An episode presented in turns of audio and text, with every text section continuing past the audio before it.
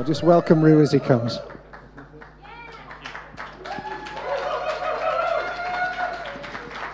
Could you turn to Colossians, please?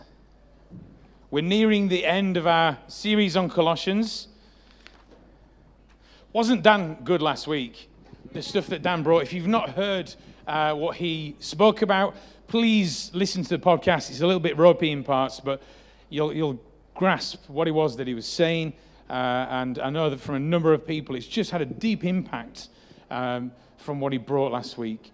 So just please encourage you to, to listen again to that podcast. Just want to go through the first uh, chapter and a half or into the second chapter of Colossians to remind us of the journey that we've taken so far and uh, just to set a bit of a backdrop to where we are today with Colossians. Is that all right? Excuse me. So in verse 5, it says this.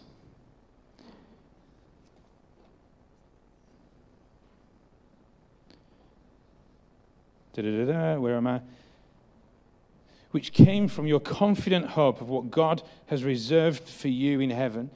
You have had this expectation that ever since you first heard the truth of the good news. The Colossians had this incredible sense of faith and hope for the future because of the message that Paul had brought to them. It transformed the way that they saw themselves, the, the religious environment that they'd been brought up in, and it had given this, this sense beyond their current situation. And today, I want to say that I believe that God is saying to a number of people that He wants to stir a fresh sense of faith and hope for the future. Your story is not over yet. I found myself in the last few weeks having to say again and again to people this is not the end of your story. This is not the end of your story. This might be a tough chapter. You might have turned the page already on a tough chapter, but this is not the end of your story. Sometimes that needs to be something that we say to ourselves to believe, to declare to our hearts and our minds this is not the end that there is something beyond now. Why? Because we have a risen Christ who's victorious over death. We've been singing about him this morning. But that gives us hope because he's not somebody far off either, but we've already had the, the image of a king who comes by our side. But I just want to declare that to you this, today that if you feel that you're in a tough point, this is not the end of your story. There is more to come, and it will be better. And Dan did this last week, actually there is, there is, the best is yet to come. We go from hope to hope, from glory to glory, faith to faith. In verse 13, it says this For he has rescued us from the kingdom of darkness and transfer, transferred us into the kingdom of his Son. So there's a lot of past tense that Paul uses here. He has done these things. We are already rescued and moved into a kingdom of his son. So taken from a place of darkness, of separation, and put into this incredible relationship with God. The reason why I want to say it is because sometimes we can live like we're still needing to be rescued from that kingdom. That the clutches of it are still holding very firmly onto us, but we are already rescued from it. Okay? We've got to believe that and declare again to ourselves I have been rescued. I am already in the kingdom of his son. Just say, I am in the kingdom of Christ. Then, when you turn over to, or in my Bible, you've got to turn over, but 15 through to 20, it's all about the majesty, the power, the greatness of Jesus. And I love this verse. It's underlined, it's been repeated, it's highlighted, underlined, scribbled on, scribbled through, uh, cross referenced because it's just such a phenomenal exploration of how great our Christ is, the chosen one, the Son of God who is here right now. And it's just beautiful. Read it again and again and again. Again, in verse 21, it says, This includes you who were once far away from God. You were his enemies, separated from him. Paul is, is highlighting again and again and again that we were enemies. We were separated. But again, it's all past tense. We're not those things anymore. You're not separated from God. One of the things that when tough times kick in, God seems all of a sudden very far away. Like the word that Helen brought, that we need to stand outside the window lobbing stones up. I surprised Trina once. I drove up when I was at university in Cheltenham, and she was at um, university here in Loughborough, and I got there really early in the morning. I stood outside a window throwing stones up like that. Ping, ping, ping. It took forever. She's a deep sleeper. She's almost to the stage I was trying to like, boom, throw a rock up through the window. Eventually, with bleary eyes, she just looked at me. It took ages to compute it was actually real and that was there. And I was like, I was just driven an hour and a half to see it. Let me in. But we, we don't need to do that with Jesus. We're not there lobbing up the stones. We're not separated. He is with us. Verse 22. Yet now he has reconciled you to himself through the death of, death of Christ in his physical body. As a result, he has brought you into his own presence, and you are holy and blameless as you stand before him without a single fault. Paul wasn't deluded. He hadn't met one or two people in Colossae and thought, these guys are just amazing. You know, when you meet some people, you just you can't imagine they would ever say or do anything wrong. And then when they do, pop, your little bubble bursts. And you just think, no, they weren't perfect after all. But that's God's declaration over every single one of us holy and blameless, without fault. He's trying to get across a message where people are re- again and again are trying by religious means to become perfect and holy. Try and be what God has already said they are. Just right at the beginning in, in the garden, when God said to Adam and Eve, and the, the, the, they were his children, and the devil twisted that to say, reach out, try and do something to make you more like you already are. And that's what sin has done ever since. He's trying to dissuade us from believing who we are, taking away our true identity to cause us to act in a way to make ourselves better. And this is why Paul, again and again and again, is hammering home who we are that we are holy and blameless, that we're in his presence. In verse 27, it, it says, this, myst- this mystery that has been revealed, Christ in us, the hope of glory. Again and again and again, one of the things that Paul keeps talking about is assurance. He wants those guys, and he wants us, to be assured of who we are. Because he knows that it's a difficult thing for us to grasp because of the, the life and everything else that surrounds us, just who we are. Because we constantly believe less of ourselves. Because some, somehow religiosity takes away and creeps in and tries to make us feel less than what we are. And makes it sound like you're not humble enough. Christ in us, the hope of glory. And then verse 28, this is the pivot point. So we tell others about Christ, warning everyone and teaching everyone with all wisdom God has given us we want to present them to God perfect in their relationship to Christ.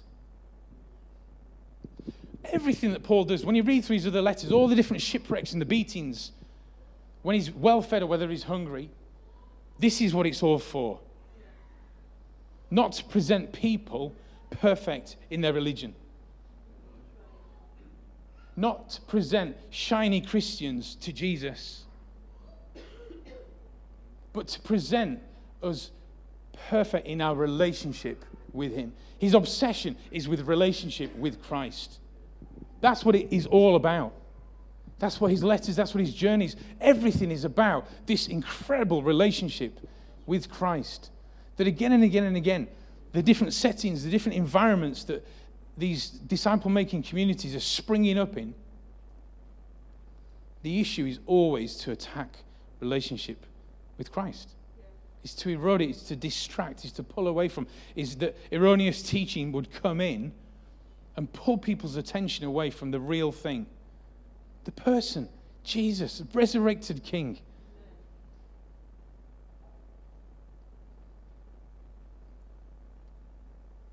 If we look into uh, chapter 2, verse 6 and 7, it says, Now, just as you accepted Christ Jesus as your Lord, you must continue to follow him. Let your roots go down into him, and let your lives be built on him. Then your faith will grow strong in the truth you were taught, and you will overflow with thankfulness. There's a little throwaway line. I don't know if you heard it last week from Dan. They said that an oak tree is just an acorn that stood its ground. That's beautiful.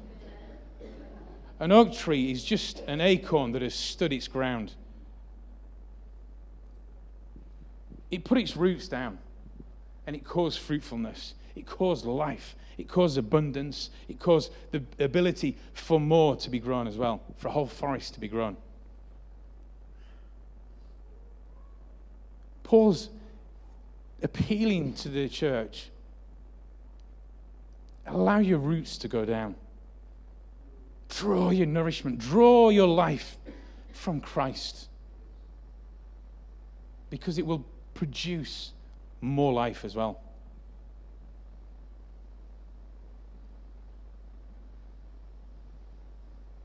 And this is, this is the section I've got this today. So, this is the backdrop to where Paul's coming to. Verse 13 to 23.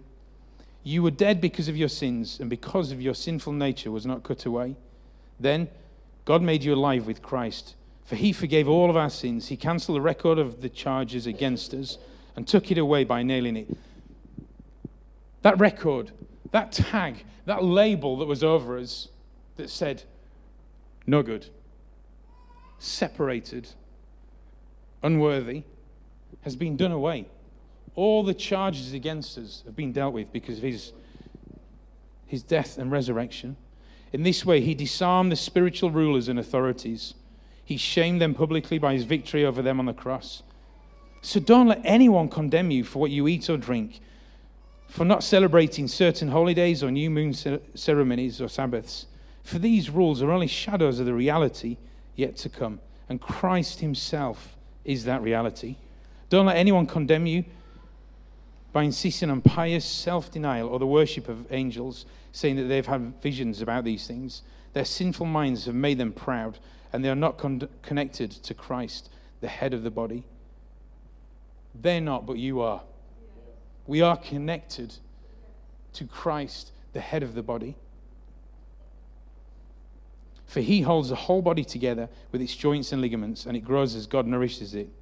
You have died with Christ and He has set you free from the spiritual powers of this world. So, why do you keep on following the rules of the world, such as don't handle, don't taste, don't touch? Such rules are mere human teachings about these, uh, these things that deteriorate as we use them. The rules may seem wise because they require strong devotion, pious self denial, and severe bodily discipline, but they provide no help in conquering a person's evil desires. So, the, the real stuff the substance of what Paul is talking about is this relationship with Christ. That, like I said, it's the pivot point of everything that Paul was doing with his life. The absolute transformation from terrorist to somebody that was just obsessed with Jesus. But somehow, religion, somehow, different philosophies of the world, in our postmodern world or post postmodern world, there are so many truths that try and erode the truth of Christ, of who He is. Lord, I ask that today, Spirit of God, do a deep work in our hearts and our minds. Lord, where, where there's stuff that still lurks that takes us away from a, a true understanding and a lifestyle that flows in line with who you have made us. Lord, help us to move beyond those things this morning, not through our effort, not through trying hard, but just by receiving you, Jesus. Thank you that you are our King, that it is all about you, that you are the hope of our salvation, you are the hope of our glory. You're amazing, Lord. Amen. A little secret. When I was at university, uh, I was asked if I would do, I would model in a fashion show. And which I said yes. I was, I was incredibly flattered. I was in year two at uni. And um, it was in the height of my athletics career, so I was lighter and leaner than I am now, and I had to wear some tight clothes. But I had to, I had to spend a few weeks beforehand learning to walk on the catwalk. Uh, I had lessons of how to do this. There's a, there's a group of us, uh, PE students, uh, that were muscular and all of that type of stuff, and we had to strut down the catwalk, strike a pose, turn around, and then walk back with confidence, enjoying the clothes we were wearing, although I didn't know what they were going to be. Uh, one of the there were different seasons of clothes that we had to wear. So one of them I had to walk down with daffodils in my arms. I felt less less than strong and confident at that moment, walking with daffodils in my arms. Um, yeah? You know what? As I, was, as I was preparing this, I thought that might come about. I'm hoping. See, David Long, I've liked you for many, many years now, but uh, right now, can I move on or not? I don't know if I could do it. I might break my ankle or something like that. One of the things with fashion is that it's all about labels. Um, one, I've discovered this recently around Christmas time, these two uh, trainers, there's, there's, pairs, they're not a match, this is not a, a single pair of trainers. Um, these belong to Ethan, and these are mine. In my eyes, there's not a huge amount of difference, okay? Both got similar types of soles and style and material and everything. One of these you would not be seen dead in if you're a 16 year old uh, guy. Whereas if you're 45 year old, then both look the same, and one is fine and the other is not. One is made by Adidas and is extremely cool and expensive. They were his birth, his Christmas present. These were less expensive. These are New Balance. So it's got a decent label on them. I thought, but apparently you can't. You would not be seen dead in these. I will be seen well alive in them. Hopefully not dead in them. But it's all about the label. Because if they're the same color, they pretty much look the same. But it's all about the label. Label gives meaning, it gives value, it gives identity. And fashion, in a shallow way, revolves around that and the spin of label and what other people say is cool and what is not cool, what is valuable, what is not valuable sociologists talk about something called the, the label theory, so that if um, you are labeled by somebody else as a chav or deviant or whatever, that you may own that label, and then a self fulfilling prophecy kicks in, and you become what other people have said about you. And it's a label that a lot of people have lived with. And it's a judgment from here about that person that can shape how they think about themselves and therefore how they live in line with that. We self label. We say stuff to ourselves. We, we give ourselves labels that then we live in line with those things. They become self fulfilling prophecies because of things that we say about ourselves and about other people. That's why what we say, both about ourselves and others, is so important. And I don't know if you ever catch the words that are coming out of your mouth or the, just the overflow, the attitude that comes about somebody else that is almost like a, a judgment or a statement about somebody else.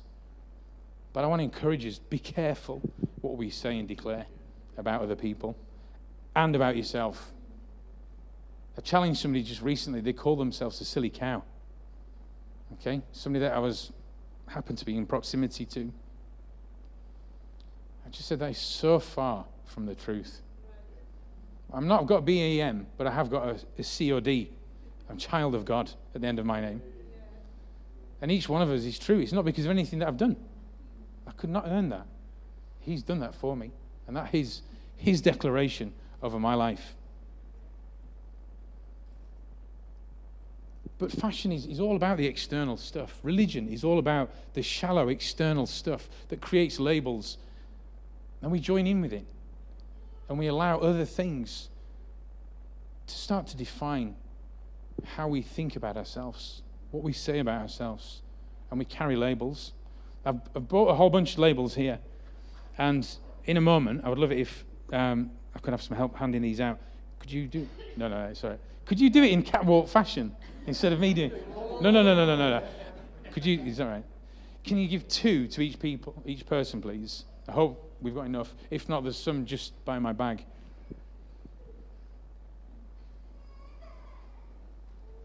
We become the label that we wear. We, it goes beyond just an external thing into shaping how we feel about ourselves. It's incredible to see. I looked at a whole different, uh, different statements by famous uh, fashion designers, but a lot of it is about when you wear these clothes, it does shape and help you feel better about yourself. But the, the label over us, the declaration of our life, is one of eternal life, is one of a child of God. And we become, we become the label that we wear. That's why the record of our past has been done away with.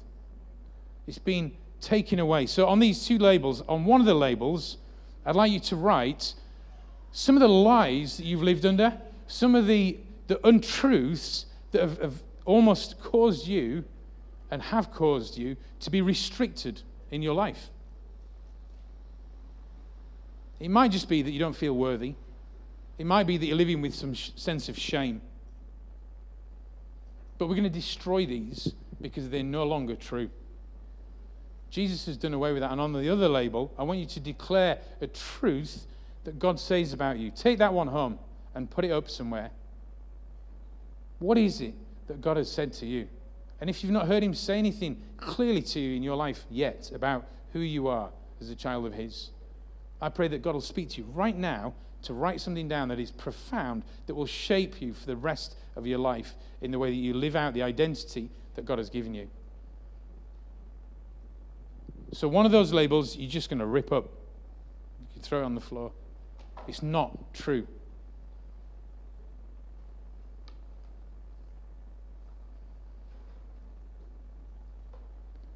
Have you got enough? Or there's, there's some just by my bag, I think in two packs. Thank you. God is dealing with some old labels today. Tags that have been over your mind and your heart. Stuff that either somebody else has said about you or to you that has always lived and this keeps coming back in the quiet moments, in the middle of the night, or just that you, you carry it with you. And God is, is dealing with those today. Write down the new label, a new declaration of what God says about you. I don't know if you've ever done this as well. When you've worn an item of clothing and you've gone to a party or you've gone somewhere and somebody else is wearing exactly the same thing. But when you see them in it, you might think they look so much better in it than what I do. And instantly, there's a comparison between you and them. And I need you to listen to this. Comparison cripples. God wants to heal crippled hearts, minds, and gifts this morning. It spoke very clearly to me. I saw cripples. And God wants to heal that thing that has hindered you, that thing that has held you back, that thing that has caused you to feel crippled in gifting, in who you are as a person because it's, it's not true. There's been a comparison between you and somebody else, and you've seen yourself smaller, lesser, and lower than what they are. It doesn't matter what they are like. They are them, you are you. In all your unique, wonderful individuality that God has created you as you are, with the gifts that you have. That He wants to deal with that crippledness today and set you free to walk strong and with a fresh confidence in Him and a fresh assurance. That's what Paul talks about again and again and again. This assurance that comes from knowing Christ, knowing who we are in Him. So he's doing away with old labels. It's a new season, it's a new fashion season. With, it's all about connectivity, it's all about being connected with Christ. That's the theme of our fashion now. is our connectivity with Christ, with a new label over your life, a new identity, new sense of value, new sense of purpose.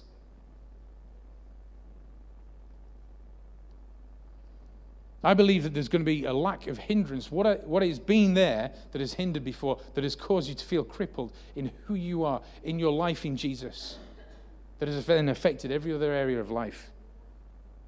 That God wants to deal with that today. To set you free, to walk with fresh strength and a confidence that no matter what, no matter who it is that you've compared yourself with in the past, that not, it then becomes a reversal of that so that you feel almost proud, but just who you are, free to be gifted and anointed child of God that you've been designed to be. So there, are two things I just want to say before I finish. The first one is to remain in Him. John 15, if you want to study what John 15 this week, this month, spend time meditating over John 15. It's all about intimacy, it's all about our connectedness with Him.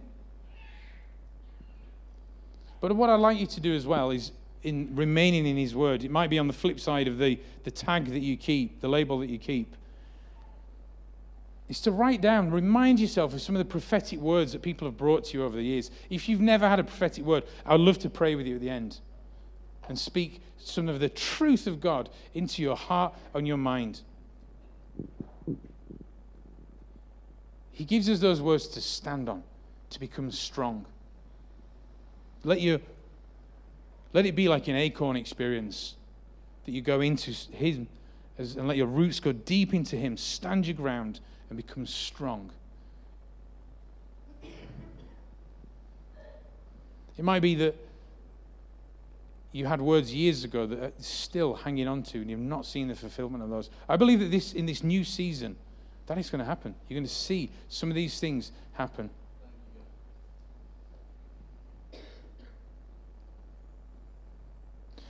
Declare those things out.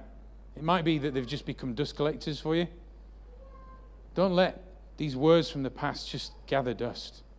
Blow it off and speak life into that. Like an ember, breathe onto it and cause life to come. Let it become a raging fire again. Allow.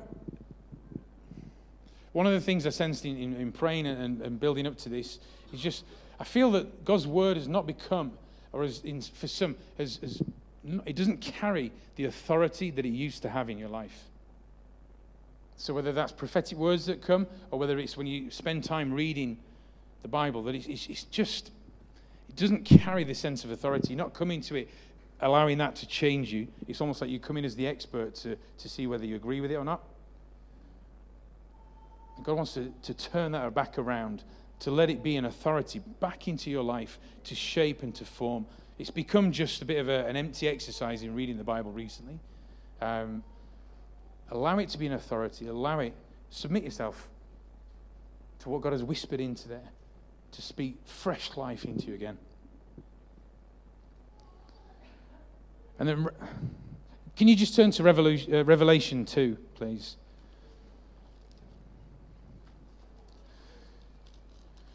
This is a bit heavy, this bit, okay? So stick with me on this. This is a word to the different churches um, that God was speaking to John about, that he then wrote down. This is a church, this is a word to Ephesus, the church in Ephesus. Chapter 2, verse 1, it says, Write this letter to the angel of the church in Ephesus. This is the message from the one who holds the seven stars in his right hand and who walks among the seven golden lampstands. I know all the things that you do. I've seen your hard work and your patient endurance. I know you don't tolerate evil people. You've examined the claims of those who say they are apostles, but are not. You've discovered they're liars. You have patiently suffered for me without quitting. But I have this complaint against you. You don't love me or each other as you first did. I argued with God on this. I didn't want to say it. But I feel that there are some who have worked so hard for God. that have, been able to do incredible things, discerning between who really is apostolic or and who's not. That you've done incredible things for God and you've worked so hard and you've had this patient endurance and it's just become a plod. And you're faithful and you're obedient, and that's good. But in it, that passion for Jesus, that love for who he is and for his people has dwindled. And I just want to encourage you come back to your first love. Come back to your first love. These, these things are okay, and it's, it's a sign of faithfulness. But we can lose sight of the one that he's all for. We can lose sight of Jesus in the midst of working so hard for him and trying to be a good Christian, whatever that is. It's just nonsense. Okay? That is nonsense. He just wants followers. He just wants people who love him, with every ounce of their being just love him. And so if that's you today, come back to your first love. Don't forsake it. Don't where it's become stale. Have a date night. Get passionate with God again. Love Him. Put yourself onto Him. Like Mary at His feet. Whatever it takes, break it at His feet. And just love Him. Forget all the other stuff. Lean on Him again. Pour yourself out on Him. But come back to the first love. Because you, our passionate love with Jesus transforms the way that we love other people.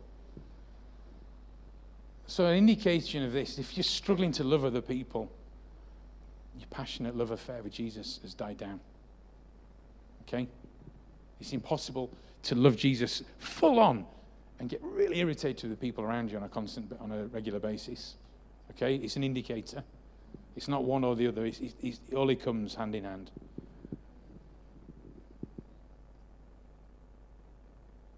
I know it's pretty heavy stuff to say, but please receive that.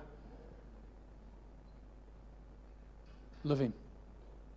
Worship Him in the way that you have done in the past, but for some reason it's just, it feels like an effort.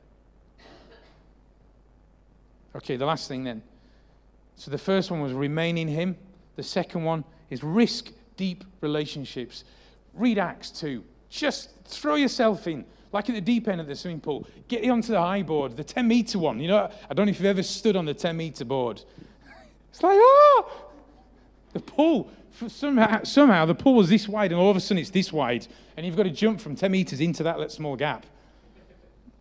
It's, it's petrifying how people dive into I mean, I've jumped in it and nearly myself at the same time, you know. So just scrap that bit from the podcast.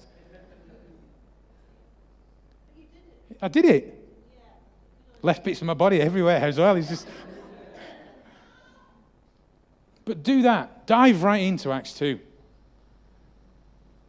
But let it be a fresh authority to your life, like I said in the first point. Because there's some stuff we can learn in that.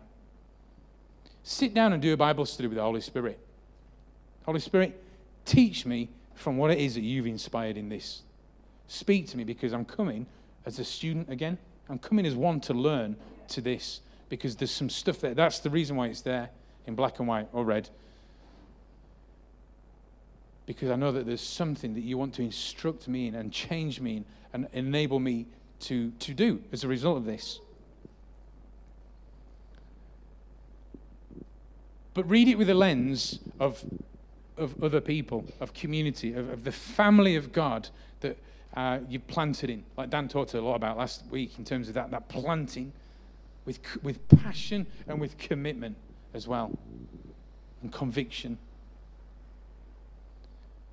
And then this is the, the risk. In the deep risk of relationship, like with passionate love, you open your heart out and you become incredibly vulnerable. And in that moment, you can get hurt, you can get trampled on. And part of life, that will happen. Even in a church, that will happen. But you either shut down and don't allow that to happen and live with pain anyway, because you will, or you allow yourself to be vulnerable to other people in God. And when pain happens, forgiveness comes too, and grace and love flow. And you talk it and you walk it until it's healed. But risk anyway, because that's the negative side. There's a very, very positive side as well. Something of the love and the life of Jesus gets displayed through our life when we gather together, when we speak together, and then we can show that to other people as well. But it only comes when we, when we risk that depth of relationship, that vulnerability. Just look at Acts 2, read it again and again, and say, God, what do I need to do to be like one of these people that were part of the early disciple making communities? Just allow the Holy Spirit to lead you, to feed you as you read it. See what he says, because he wants to say something to every single one of us about that, because it's there for a reason, it's there for a purpose. Can I just pray and then that's it? We're done. Do you want to just stand up, please?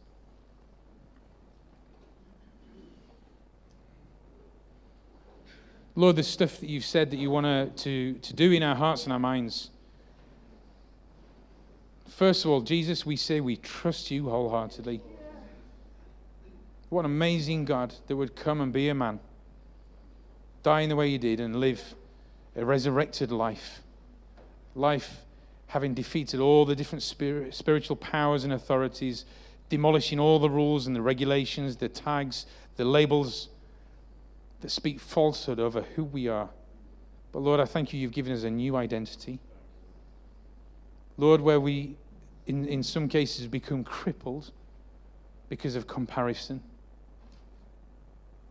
Lord, where truths or twisted truths that have become lies, that become deceitful things that have been spoken over us, that we have owned ourselves, either that have come from our own mind or that other people have fed in.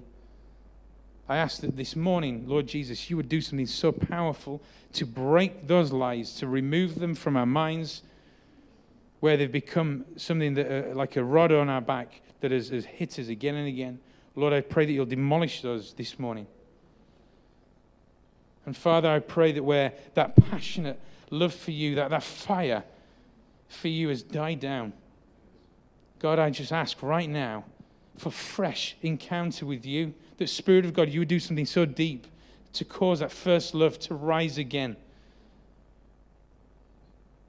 Lord, we fix our eyes not on what, our, what we can do, not on our efforts to try to be a, a good Christian, but instead we fix our eyes on you, the author and perfecter of our faith, and say, Jesus, it's all it's all for you. It's all to you. It's all from you, Lord Jesus. We love you. You are our everything. We're passionately in love with you, Lord Jesus.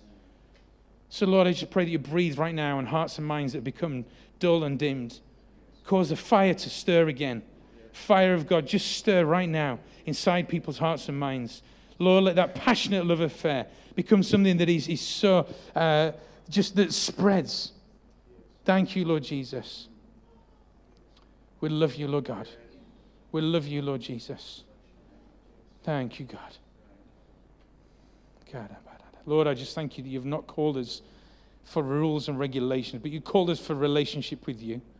And we choose that every day over rules and regulations. Anything that comes back to, to try and pull us back, we say yes to you, Lord Jesus. Yes to, to relationship with you and no to everything else. Lord, help us to be accountable to each other in living our true relationship with you and with each other. Thank you, Jesus. Thank you, Lord God. Amen.